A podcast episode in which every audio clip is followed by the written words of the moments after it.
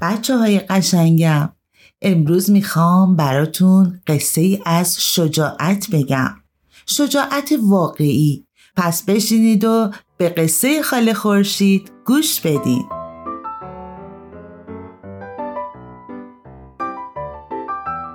یکی بود یکی نبود. تعطیلات آخر هفته بود. علی کوچولو همراه خواهرش سارا و پدر مادرش به دیدن مادر بزرگ و پدر بزرگ رفتن.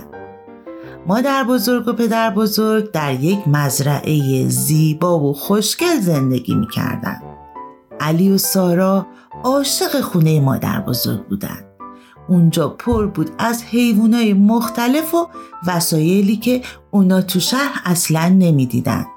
مثل انواع شنکش ها، فرقون و یه تراکتور نقلی صبح فرداش مادر بزرگ علی رو صدا کرد و بهش یه تیر و کمون قدیمی داد. بیا پسرم این تیر و کمون رو بگیر. این تیر و کمون مال جوونی های دایید بوده. بیا مادر بیا ببر واسه خودت یه نشون درست کن.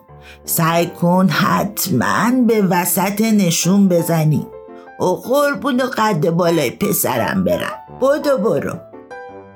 علی کوچولو خیلی خوشحال شد و به سمت مزرعه دوید تا حسابی بازی کنه. علی چند تا سیب که روی زمین افتاده بود و برداشت روی یک سنگ گذاشتشو و شروع کرد به تیراندازی. اما وسط بازیش بود که یکی از تیرهای اون اشتباهی خورد به اردک خوشگلی که مادر بزرگ اونو خیلی دوست داشت. تیر به اردک خورد و اردک بیچاره مرد. علی کوچولو حسابی ترسیده بود. حالا باید چی کار کنم؟ جواب مام بزرگ و چی بدم؟ اگه بفهمه حتما ناراحت می‌شد دعوا می‌کنه. بهتر ببرم یه جای قایمش کنم.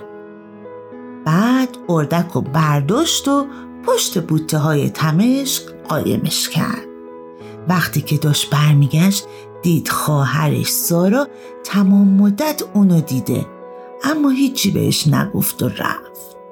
فردا ظهر مادر بزرگ از سارا خواست تا در آماده کردن سفره نهار بهش کمک کنه. پاشو مادر پاشو سفره رو پنگ کن و سبزی ها رو تو سبد بذار. او نو شیارم که روی تاخچه بریز تو کاسه. سارا نگاهی به علی کرد و گفت مامان بزرگ علی به من گفت که از امروز تصمیم گرفته تو کارهای خونه به شما کمک کنه. بعد هم زیر لب به علی گفت جریان اردک یادت نرفته. علی کوچولو هم دوید و تمام بسات ناها رو روی سفره چید و کلی به مادر بزرگش کمک کرد.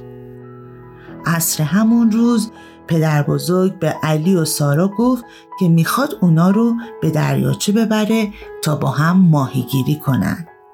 اما مادر بزرگ گفت من برای پختن شام روی کمک بچه ها حساب کرده بودم. سارا سریع جواب میده مادر بزرگ نگران نباش چون علی قراره بمونه و به شما کمک کنه. علی کوچولو در همه کارها به مادر بزرگش کمک می‌کرد و هم کارهای خودش هم کارهای سارا رو انجام می‌داد.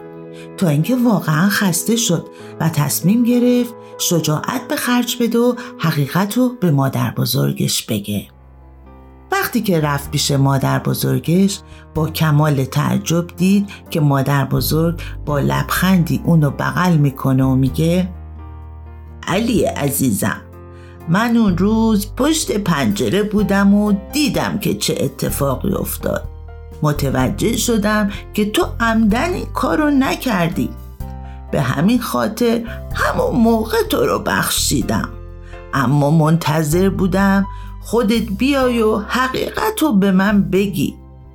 نباید اجازه می‌دادی خواهرت به خاطر یک اشتباه به تو زور بگه. و از تو استفاده کنه.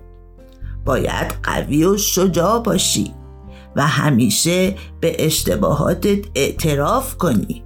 اما اینو بدون که اعتراف به اشتباهی که کردی نشونه شجاعت توه و انسانهای ضعیف حقیقت رو پنهون می‌کنن.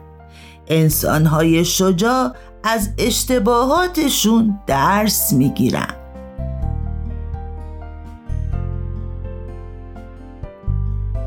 آره بچه های گلم.